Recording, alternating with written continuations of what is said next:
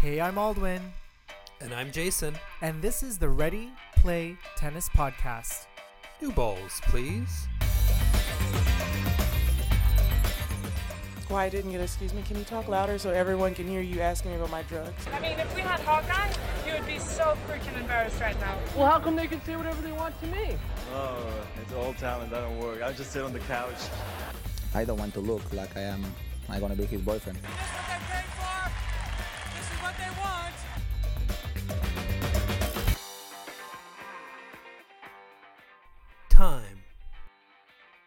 Ready? Play.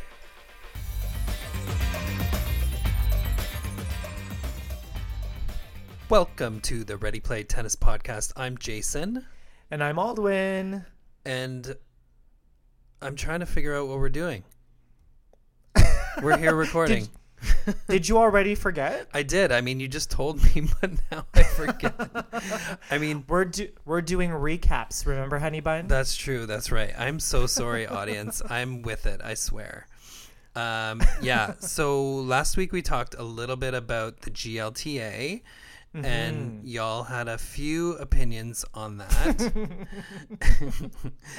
um, you know, I think one of the sweet things that people shared, obviously, was how much they miss the camaraderie, and some people shared their stories. Some people were missing shoes, and they talked about getting inebriated, but the fun and the friendships and the competition and the travel.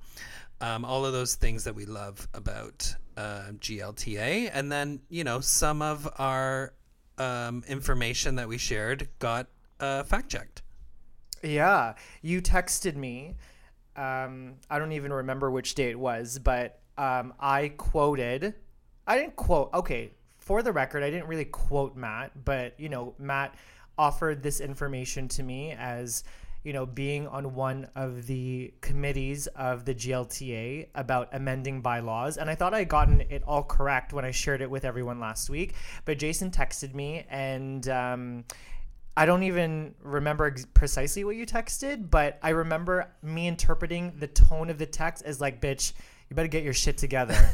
like, reach out to that girl because he feels misquoted. I'm like, oh my God.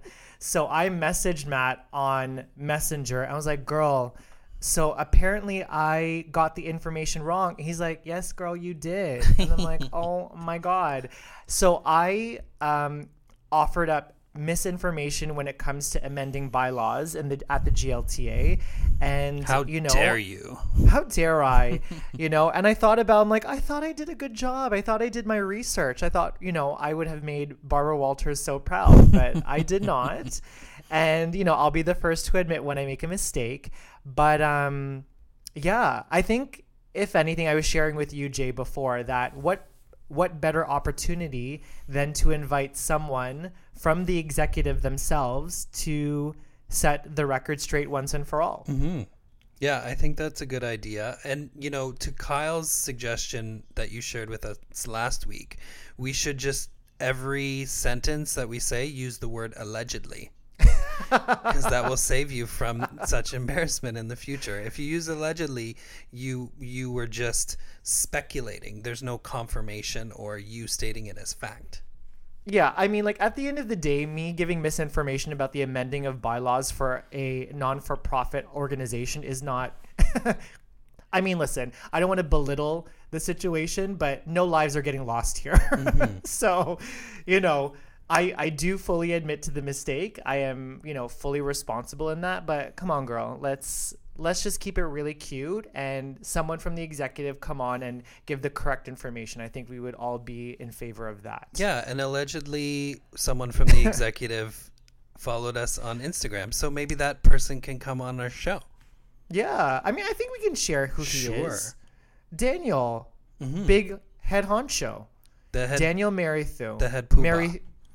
Yeah, how do you how do we pronounce his last name? I think it's Matthew. Marythu. That's like a mouthful. And also with you.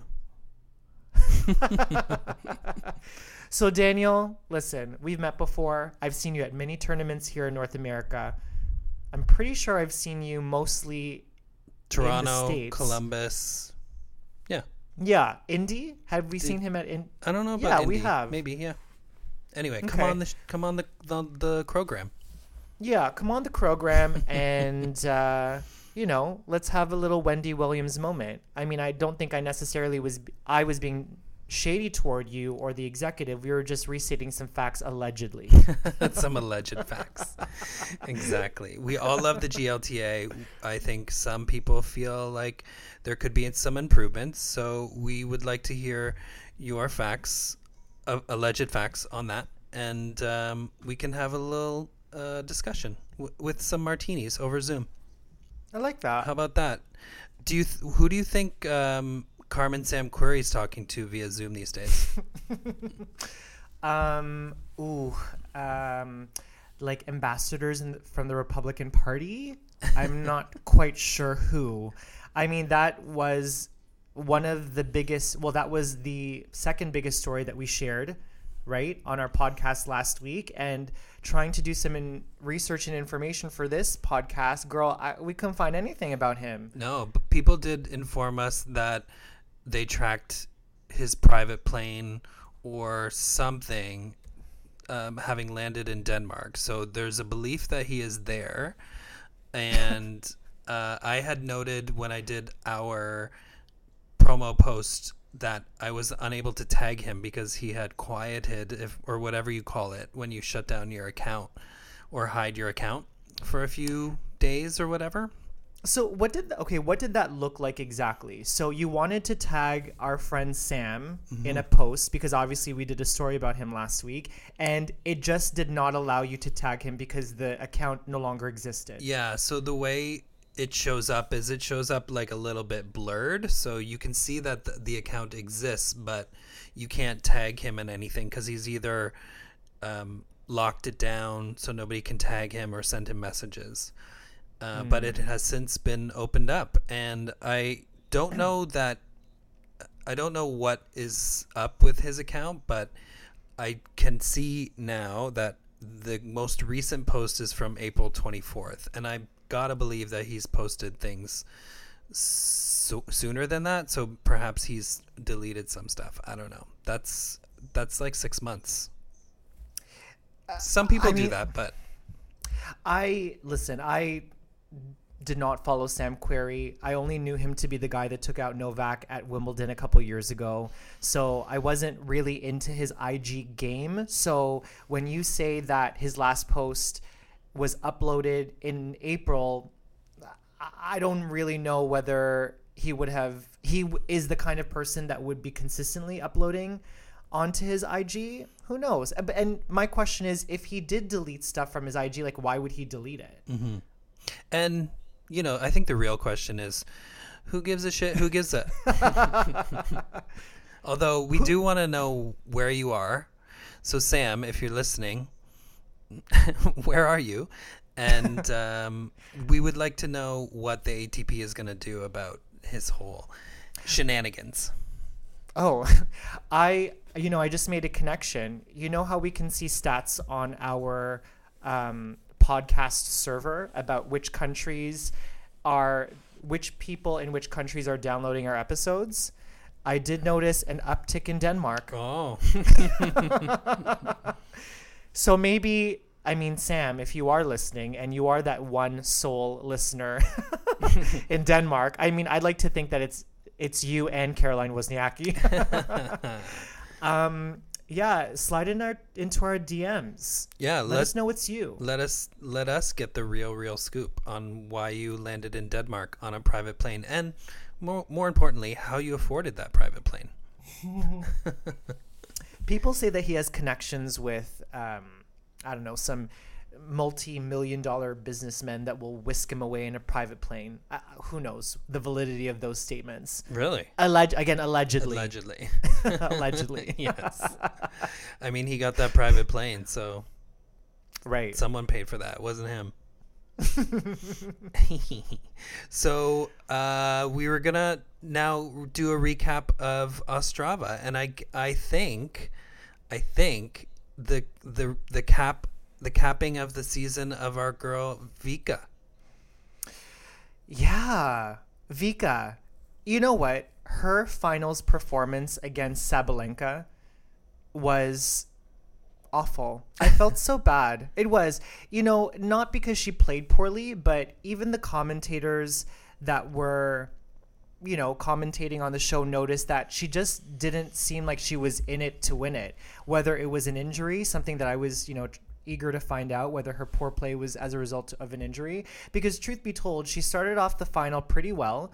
Um, her same Vika self, high energy, really focused, um, yelling her commands. Her grunt was at the same decibel, you know, at as it normally was. But somewhere in the beginning of the second set, she just didn't seem to have put any effort into anything. Running for the ball striking for the striking the ball. And so yeah i mean it, yes the finals performance was reaching the finals in it of itself is an amazing achievement but you know it's just clearly not up to vika's standard. Mm-hmm.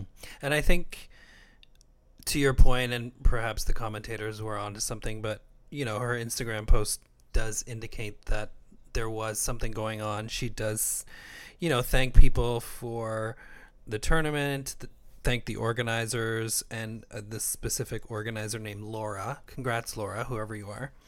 um, she says, I'm so proud of you. Thank you for all the messages. Last two days were a bit challenging, but so is life. So head up and smile always. Love V. so she essentially put a nice little ribbon on her season hmm I think so, because then her next post in her story is peace for now with the peace sign. Time to unplug. time to unplug Yeah. Okay, well, girl, you can unplug, but still plug into a Zoom meeting that we will schedule for you Yeah. so that we can interview you. Mm-hmm. Know what I'm saying? Yeah, we want to talk about your season. I mean, you admittedly early on in the summer, I think had been contemplating retirement and now girl you're up to number 13 again. Really? Number 13? Yeah. That's amazeballs. Yeah, I mean, especially it's amazing that I would know that considering somebody called us out for needing to know the top 100. Yeah. Okay, okay. First of all, before we call that girl out, let us give some kudos to Vika. As Jason said, you know, this was the season where she contemplated retirement, particularly during the pandemic. You know, not having the results she did the past two years, coming back from being embroiled in a custody battle over her beautiful, gorgeous son Leo with her baby daddy, you know, and again, not having the results that she wanted, she came back and she lost to Venus in Lexington. Was it? Mm-hmm. You know, Lexington, the tournament that we said looked like could have been in Indy At any club down the street. at any club down the street. She ended up winning Cincy. We all know that final, right? Um, The final that did not happen. Right, the final that did not happen made the finals of the U.S. and her clay court season was, I mean, it was I. She got to the quarterfinals of Rome, second round of the French, and then she had her only indoor hard court tournament at Ostrava, making the final. making the final. Did Yeah. you see what I did there with the pronunciation of Ostrava? Yes, which we're gonna talk about in a 2nd mm-hmm. So yeah, I mean, I mean, the exclamation marks aside, that that's speaks to her season as well. The exclamation marks, they were all her play, her joy on the court, her you know movement, her ability seemed to improve, and she gained more confidence throughout those six events that she played. So Yeah. it was just nice to see. Yeah, I think I think if anything, this tail end of the season showed her that she could still compete with the best, you know, be part of that elite group of players and still contend for slams. Honestly, I think if you were to ask any player on the WTA or ATP tour, what people are most true tennis players are after slams. You know, they're looking for. I mean, I would be after a slam. I I don't think that tennis players are necessarily after capturing the number one ranking. Like that accolade does not ring as. It's not as impressive, I think, as putting two weeks together of solid tennis and putting your name on a on a Grand Slam trophy. So I think I think that this season really helped her, you know, help her bel help her belief that she can contend for slams again. Mm-hmm. It's funny that you mention number one and Grand Slams because I don't think Nick Kyrgios wants to get either of those things. That's so funny. Anytime I talk about like what I believe tennis players aspire to be and achieve, you always have to throw in a little like Nick Kyrgios like doesn't want any of that shit. but it's funny that you also mentioned that because those are two things that uh, Novak Djokovic talked to the media about. He talked to some some Serbian media outlet, I think, on the eve of going to Vienna, which he hasn't played in like twelve years or whatever. Hmm. And he, you know, was very clear in pointing out that he has a desire to sort of surpass Nadal and Federer in terms of Grand Slams, and he was very clear that he wants to surpass Federer in terms of total weeks at number one. He wants so essentially what he's saying is he wants to solidify himself as the goat. I think so. And, you know, I posted to our Facebook, which has, you know, hundreds of followers, but we don't get a ton of people engaging with us there, unfortunately. So people add us to Facebook. But anyway, I th- was attempting to start a conversation because I do think it's interesting that, you know, there are people who wouldn't necessarily take the time to state those kind of goals, especially as someone with the caliber and status of him. You know, people like Federer and Nadal might be more humble, and it's just great to be on the court again, and whatever, and whatever, and whatever. But he um, was very clear in stating that he wants to beat those goals. So I think it's interesting. What are you, What are your thoughts on somebody like him stating that? Aside from it being him, like why don't players do that more? Listen, I'm always whether on the tennis court or off, I'm always about authenticity. You know, and that's something that I have to give Novak kudos for because whether you like him or hate him, I believe with 100% certainty that he's not putting up a facade. Like with when he does that weird hand thing with the heart, like he really is doing that. Yeah, exactly. After he wins a match, he's he really believes that that is something that will connect with his audience, mm-hmm. right? And yeah, he does have an arrogance about him. We've talked about it at length, you know, at least I have, you know, on our podcast. But I actually think it's admirable that he states the truth about what he wants, you know, because again, without making it too spiritual, you will never get what you want unless you ex- you ask for exactly that. So if he wants to become the greatest of all time and he's staked his claim at that, you know, again, to connect it with something that's really personal to me, pageants, like you've got to claim the crown. You know, you you can't go into pageant being like, I'm gonna be so happy if I'm top 15. Like, get out of here.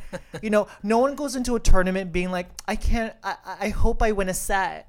Like, get out of here.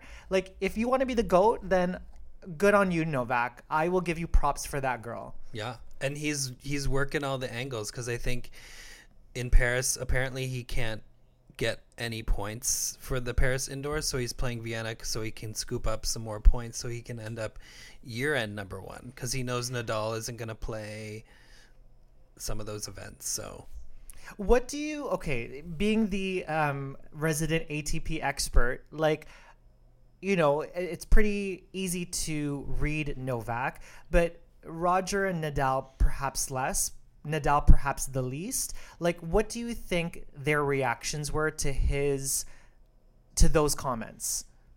I don't think they probably. I don't think they care. I don't know. Really? No, I don't think so. I think Nadal is kind of pissed. I think no, I think Nad- Nad- Nadal's like, uh, I'm not gonna do that. No, that's I'm not even gonna go there. Like, I just won the I just won Roland Garros. Everyone's talking about the fact that I've now solidified my spot as the goat. I think, I mean, I think that's a that's a little bit of a piss off. If I was Raf, Rafa, Yeah, what do you?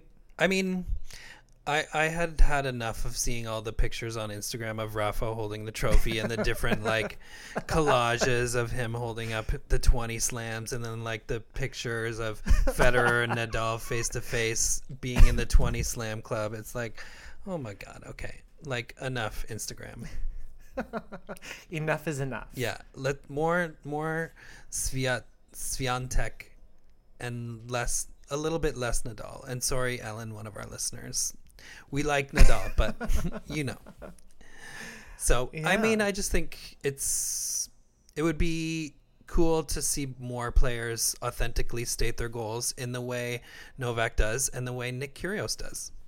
Yeah, you know what? You're right. I think you're on the same page as as me when we say that you know authenticity is what makes us really attracted to a player, whether they whether they're polarizing or not. Mm-hmm. You know, as long as they're being honest, right? Agreed. And, you know, I have to be honest about what I said earlier this week when I said, Who cares about Sabalenka?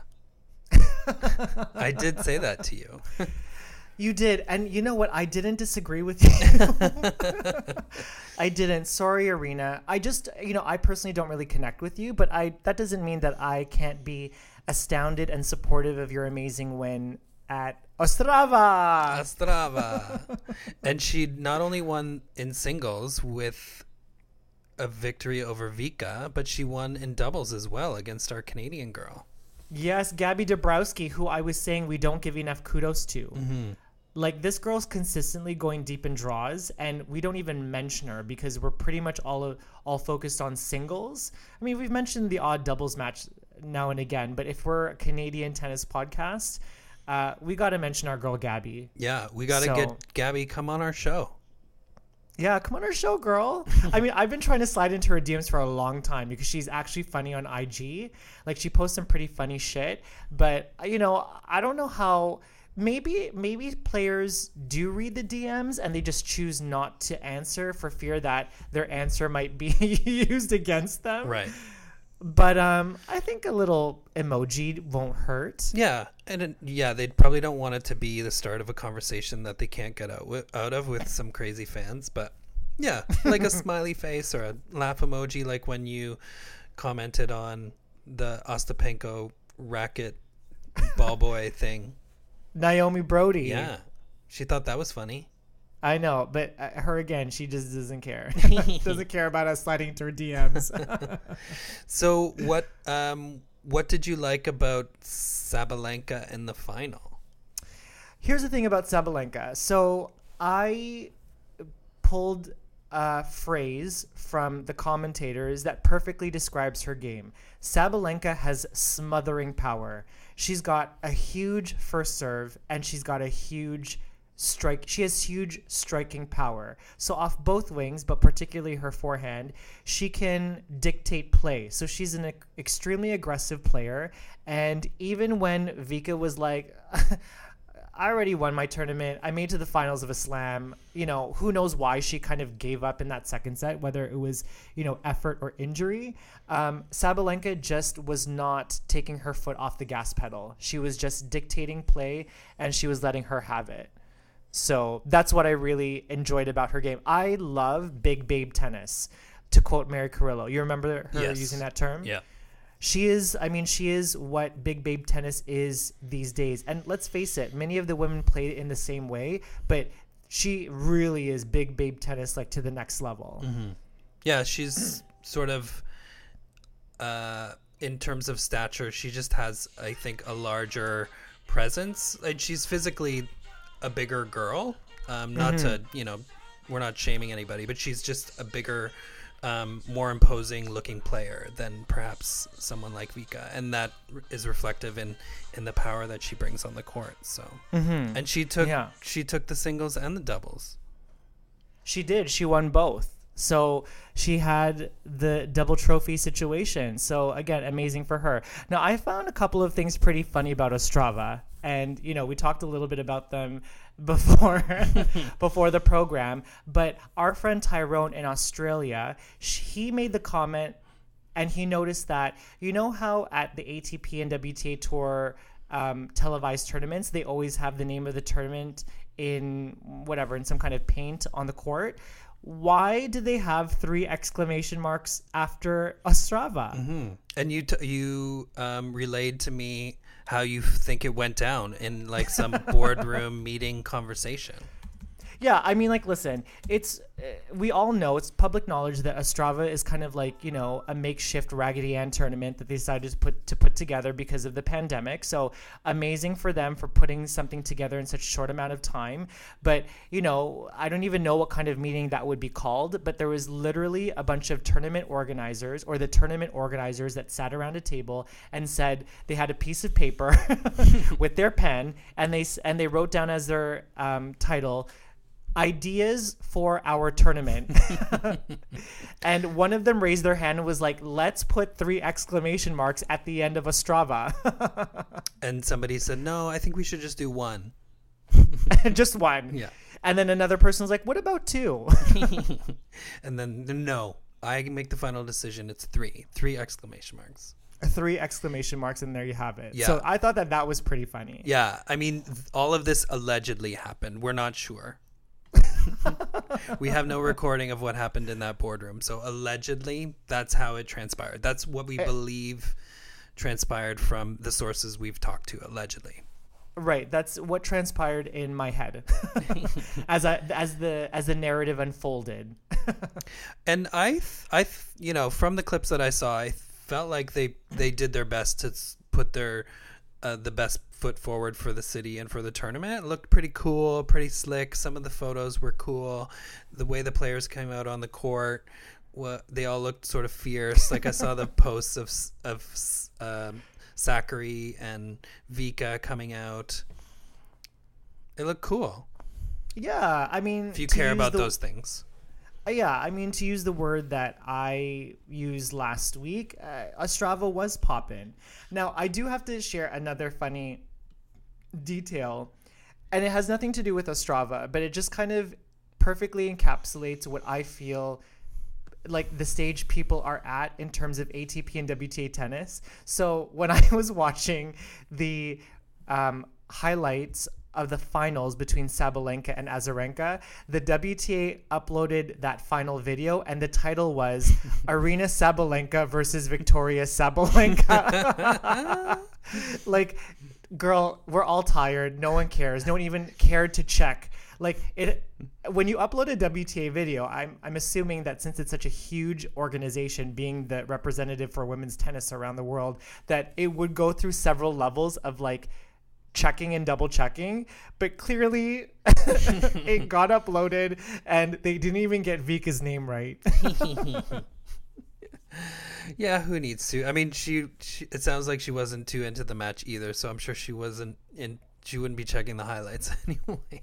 No. Yeah, exactly. She's she's unplugged. Yeah. Like she's completely she's off the grid. She's disconnected. Yeah, but she's one, you know, a few, a couple more million dollars in her bank account this summer. Like can you imagine that? Like we talk about I don't know. That's some that's an angle of tennis of professional tennis that I really don't kind of pay too much attention to. I mean, we have talked about prize money before, but I mean, at the end of the day, I wonder how much of that prize money actually gets into her pocket after she pays all of her entourage. Mm-hmm. Yeah, I don't You know, know? how big her particular entourage is at this stage in in her career. Um, but yeah, I mean, she got a, a million and a half for the U.S. Open. I think for winning Cincy, they were they reduced the prize money f- to 280k. Hmm. But yeah, even that that's like one almost 1.8 million alone. So Yeah, like that girl's not hurting. no, That- and she that lives Louis- in Florida, if you recall. right. And that so that Louis Vuitton Vuitton that Louis Vuitton mask was real. Yeah, I think so.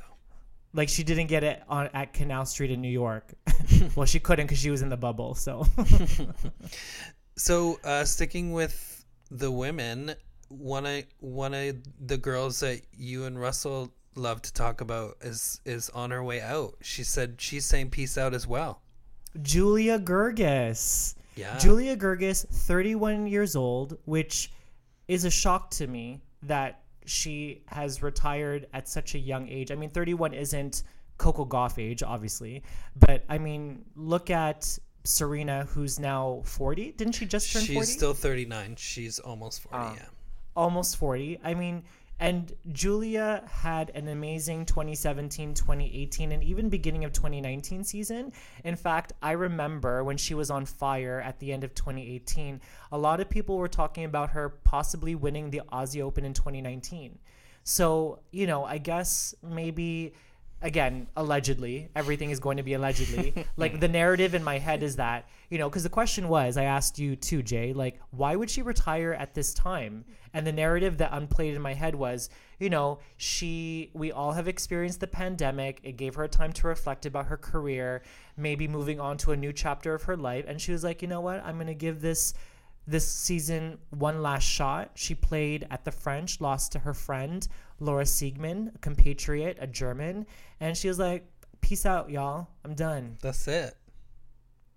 Yeah. I'm, you know, admittedly, she was one of those players I didn't end up watching at all, really. I didn't watch too many of her matches uh, unless she was playing, you know, a top player on the women's side.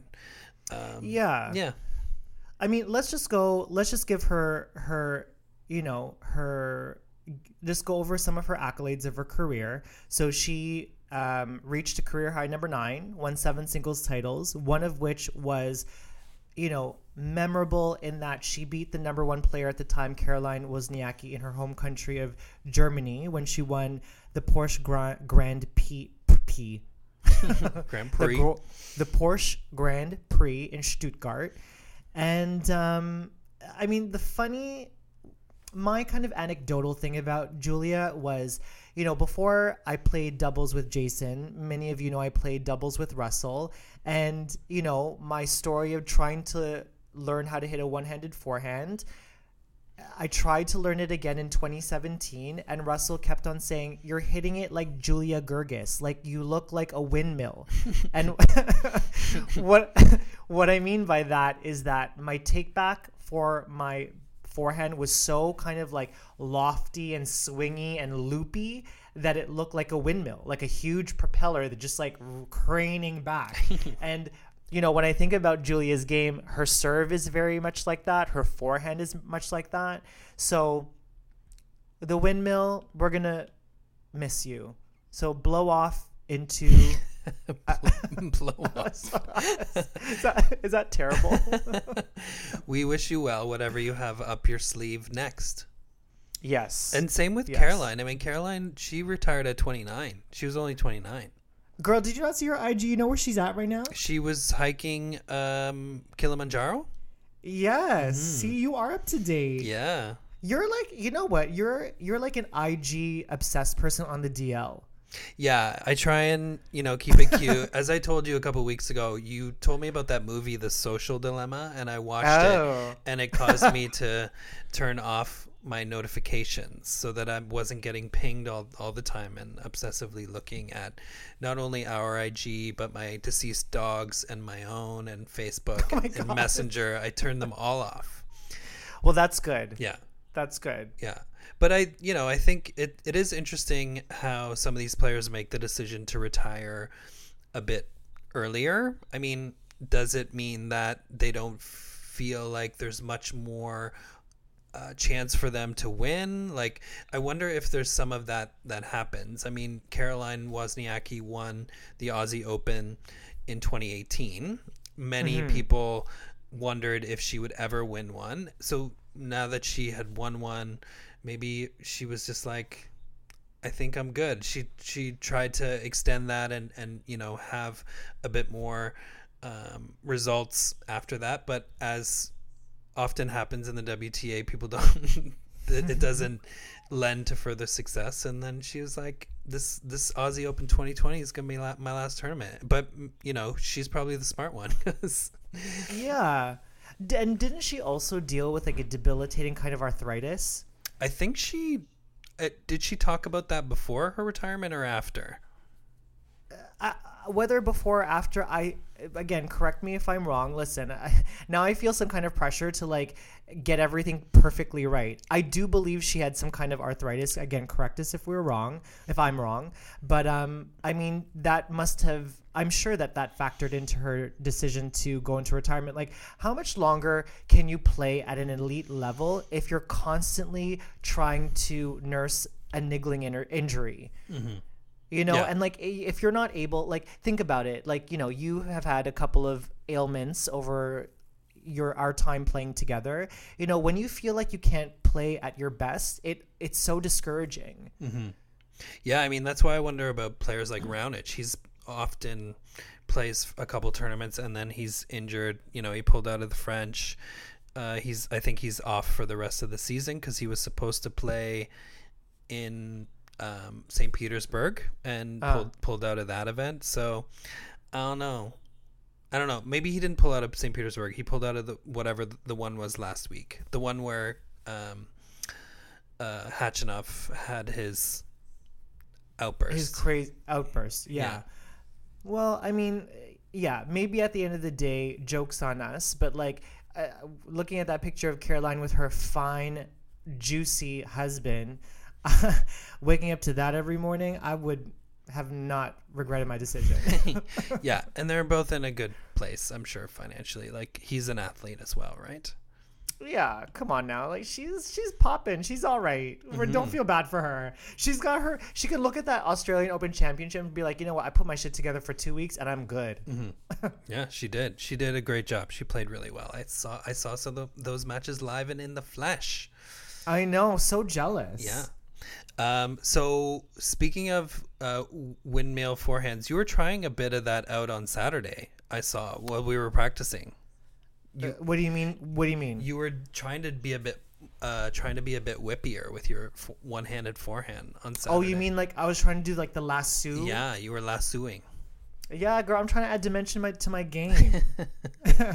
I'm trying to get it cute for winter team tennis. Yeah. So yeah, Yeah, so definitely. We we wanted to talk a little bit about winter team tennis because we have talked about it the last few weeks. So we're about to start the new season, even though we just finished the old one that restarted. And we're now um, solidly back in A2 after a disappointing season in A1. Right. Okay. Before we get into the breakdown of the levels, just a question. So you know how we had um, shared with our listeners that you were our captain this past season, Team Gray, pray the gray away, which I think is a genius name. Loved it. Do you feel a sense of relief now that you are not captain anymore, or or that's a that's a role that you would have easily assumed if asked of you? I don't think I do as good a job as our current captain will do. I think this particular person is does such a good job of bringing the tennis people together and he you know, he's already reached out and we're already talking about team names and we're already picking out shirts. As I told you, my favorite team name was Lemona Halep. Which doesn't make any sense, but it's funny in a way. yeah, Lemona Haleps. Sorry, it was plural. Haleps. Which we're our color is yellow, so in in the theme of winter team tennis, we take the color and we try to come up with a creative name for our team. And usually it involves like innuendo. So because it's yellow, you might think of a banana. Banana looks like a penis. that that's where the brains of our, us gays go. Thank you for helping our listeners connect the dots on that. So there might be like banana hammocks or something like that. I think that was one of the suggestions, no? that was one of the suggestions and then uh, as the suggestions were rolling in i was at work. So i didn't really pay as close attention to the suggestions as maybe i should have. But you know the image flashed before my before my eyes of if we agreed to to yes if if we agreed to banana hammocks then would we then pose for our team pictures in banana hammocks like with just a t- with a t-shirt on and then a banana hammock I mean, I would do it. I mean, listen, I, yeah, body positivity. Let's just do it. Yeah, absolutely. So we're Team Yellow. Mm-hmm. If you hadn't figured that shit out, and um, so we're ready. We're ready in we're ready in A two. So we're moving from A A one to A two. Now, when I told you on Saturday that the information had come out for Winter Team Tennis Cam and whoever helps him with it, maybe he just does it on his own. Um, when he released that information, you seemed to be surprised, a little surprised that we were in A two. Like, did was there? A, was there like an inkling of an idea that maybe we were going to remain in A1? I guess maybe. I mean, we did ask to go to A two, so I guess we can't we can't really uh, complain about that.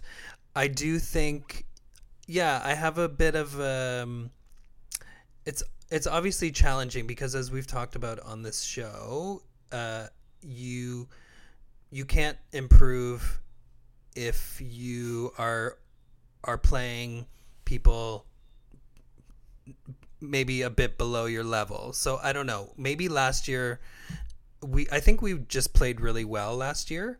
Um, doesn't mean that the A2 teams were, you know, below us, but we did very well against all of those teams. I think we You we lost you mean two years ago? two years two years ago yes Yeah, when we yeah. were when we were in a2 which caused us to move up to a1 and we were Yes. pretty confident that we were uh, ready to do that and as i said earlier we um, before we started recording we started i think pretty decently in our first three or four matches like we won two and we um, lost in a super tiebreak in in one of the other matches. So we we started off well, and we've discussed that we were confident we had the ability to beat several of the teams in A1, but we just we couldn't pull it through. And then the second half of the season was kind of garbage.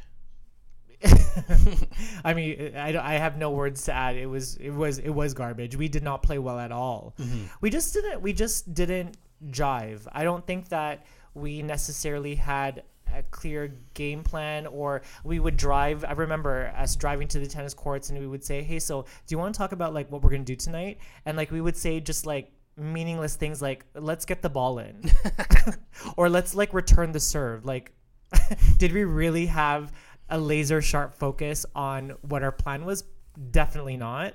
But I mean, not to say that we were gonna like have strategy meetings and we're gonna be like, what are we? What angle do you want to hit the return at? You know, for this match against Andre and Bart, like it's not going to be like that. But I think that we're going to go into this season with more of an intention of what is our game plan and how do we execute it. Mm-hmm. And whether, honestly, for me, whether we win or lose the match, what's most important for me and for our partnership is that we constantly force each other to discuss what is working and what we can do, like what is our game plan and how we're going to execute that. Yeah, and if You know, something's instead not working, uh, making adjustments during the match. Yeah, making adjustments for sure. So that is what I'm most looking forward to for this season. And some of what we've talked about is our need to be more aggressive and not let people sort of dictate play. Yeah, yeah, exactly. Like uh, Jason and I are the team that, and maybe you can chime in, sharing what you think about this kind of um, like dissection of what happens to us in matches. We start strong and we clearly build momentum. Like I definitely have felt in many of our matches that we've either, you know, been playing really well, we've um, garnered a lead, but then for whatever reason, we just have a string of really shitty points and we don't cap. That's the thing that you and I really have to improve on is capitalizing on break points and game points. Mm-hmm. Because we have a we have a thing of like going up in a game and just you know I'll throw in a double fault maybe an error and then before we know it it's like 40 30 and then we end up losing the game. And we just make it so hard for ourselves. Yeah, and clo- yeah, closing out games and closing out matches when we are up a set and and sort of moving towards the end of a match. We've we've had um, instances where actually many times I think where we haven't had had chances to close out matches and we don't close them out.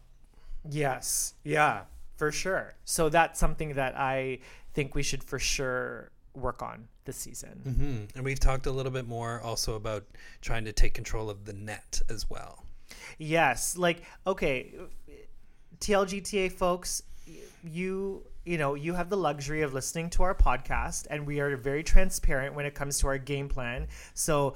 I mean, Kurt, you don't have nothing to worry about because we're not playing A1 this year. So you don't have to lob us to death.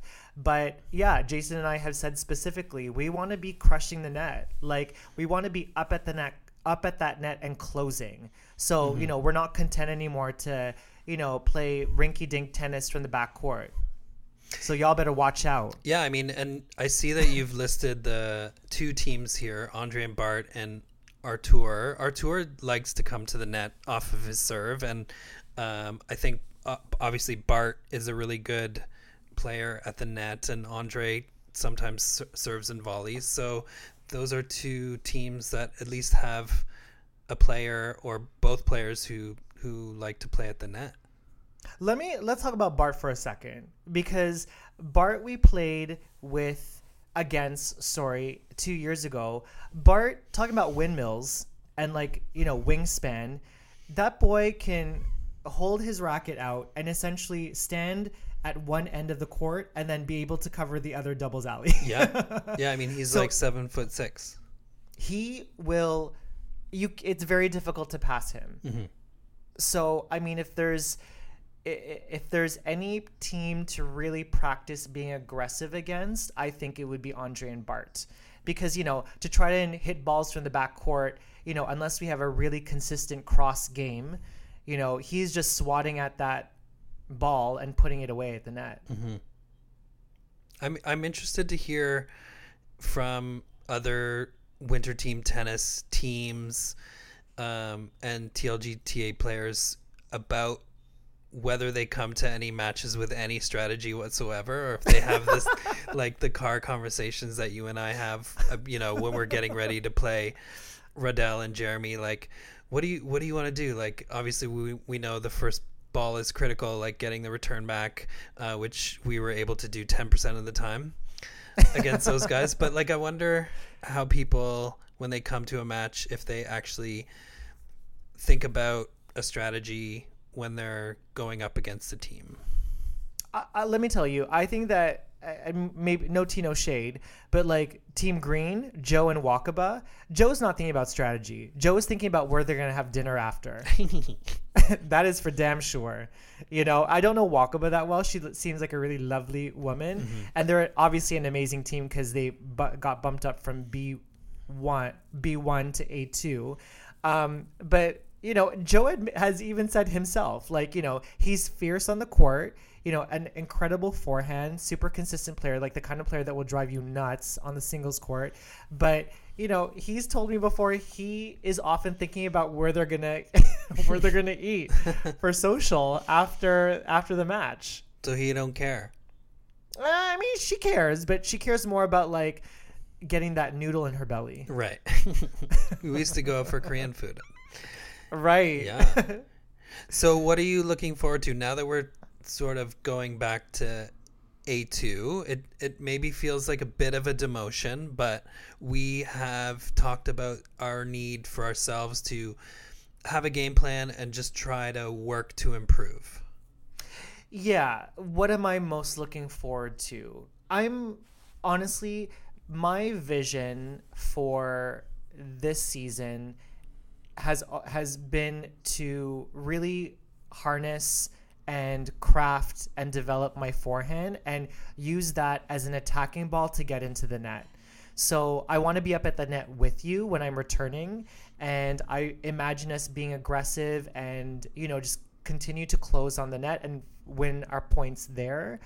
Um, yeah, I just I there's there's no better satisfaction than you know putting setting your goal and practicing your goal and then you know maybe crying a couple of times because you don't know how to hit a forehand and then finally getting to a place where you're like oh okay you know i can hit a forehand now so i i believe that i believe uh, with 100% certainty that we're going to get there this season Yeah, I'm looking forward to it too. I don't feel like it's a demotion. I feel like we um, we understand where our weaknesses are and we understand that we want to grow and get better. So we're looking forward to that. Yeah. Do you? So uh, we have the teams here. Do you want to let okay, let me let me get what your take is. So team black, so team white we talked about Andre and Bart. Bart being like, you know, the killer player at the net.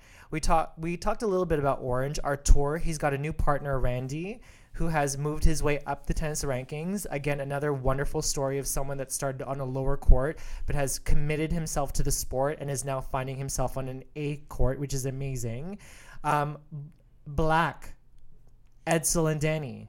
What do you think about that? Uh, we've played Edsel in singles and and doubles.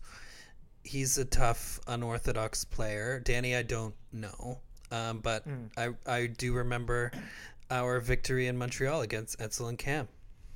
Yes. That was I was thirsty for that win. Yeah, me too.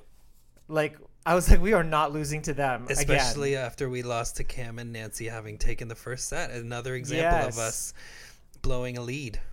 Yes, and the feeling of losing the momentum, like just siphoning from our bodies, is just so palpable. but anyway, so yeah, Edsel, Danny, I remember playing Danny a couple of years ago when he was just kind of starting to play tennis again. I don't know very much about him, but you know, he's a player at East York and he's been playing a lot. Like you and I. Oftentimes, when we're when we booked our hour at East York, I'll look over and he's practicing with you know Neil or Edsel or um, Jeffrey maybe I saw a couple of times, and he is. It looks like he's an amazing forehand. Like he looks like a solid A two, potentially could be an A one player. And then of course Edsel, that girl just hits flat from every possible area. Yeah. Down the line. Always always disguising down the line. Super annoying. yeah, Yeah. Like cover that line, girl. yeah, exactly. Joe And the last- Joe and Wakaba we talked about. Hmm And then Shaheen and and Ross. Ross was on our team last year, Yeah. and now they're Team Pink. And I've played. I don't think I've played Shaheen in doubles. I played him in singles. Um, semifinals in Detroit. And you won that. I did. I won that match, and then I lost in three sets in the final.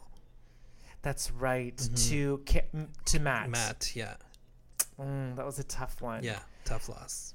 But they're gonna be they're gonna be a good team. Mm-hmm. I mean, I don't think Shaheen played winter team last year. Um, I did he? I don't think so. I don't know that he did. Yeah, I don't remember seeing him on court. Mm-hmm. But I mean, both of them are solid players, and I've known Ross for years. I played with that girl for years and years at Howard Park, and she's a crafty little lefty, and uh, they're gonna. I, that I think I'm gonna enjoy that match a lot. So our goal is to close at the net as part of our winter team tennis, and a guy who often closed at the net was the lovely Boris Becker. um, but unfortunately, he he got foreclosed on. Declared bankrupt- closed and foreclosed. I thought we would end with it. It felt like a nice segue to talk about Boris and his bankruptcy and how people were trying to grab them trophies from him. Okay, before we go into the story of Boris Becker and his money issues, how does a person like Boris Becker get bankrupt? That that's my question. Remember that was my question to you in the car ride. Like mm-hmm. this guy clearly has a lot of avenues for income and exercises them. Like I mean, he is on TV all the freaking time. Coach Novak, you know, you were talking about that Novak money. How does a man like that have no more money at the end of the day? Is my oh, question. Yeah, it's a good question. I don't know what people spend their money on when they have so much. I mean, I think that's typically what happens. Once you make more money, your the budget that you create for yourself and what you spend gets larger as well. And then you're spending um, within your means and then if you make less money, you you can't change those habits. So you you end up in this situation like Boris. That's crazy. I just don't understand rich people. I don't. I don't. Like, you know, I understand the whole making more money, spending more money, but like don't you know? Maybe he's just not aware. He wasn't aware of all the money that he was losing. That could possibly be it because I guess once you reach a certain level of wealth, you know, Aldwin over here with the one bank account, like it's e- it's easy for me to to look after that, but you know, when you got millions and millions of dollars going in and out, you have to have a team, I mm-hmm. guess. Yeah. so they the banks tried to steal his his trophies.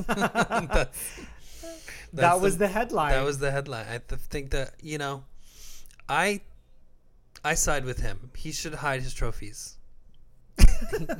that was okay. So just to add some kind of context, when we were riding in the car to our, you know, two hour sesh at Supreme, um, hi Alistair, hi Jordan. uh, on Saturday, uh, I asked Jay. It was either on the car ride there or the or the car ride home. And like, have you heard about the story of Boris Becker hiding his Wimbledon trophies so that the people at the bank don't take don't take them and liquidate it for assets? And he's like, "Girl, listen. If I had filed for bankruptcy and like I had all of those, it, it's whatever. I don't even know what the name of the official Wimbledon trophy is. I'd hide them too." And I'm like, I mean, I guess so. It's like, I guess if you were an actor and you had an Oscar and also declared bankruptcy, you're definitely not selling that Oscar.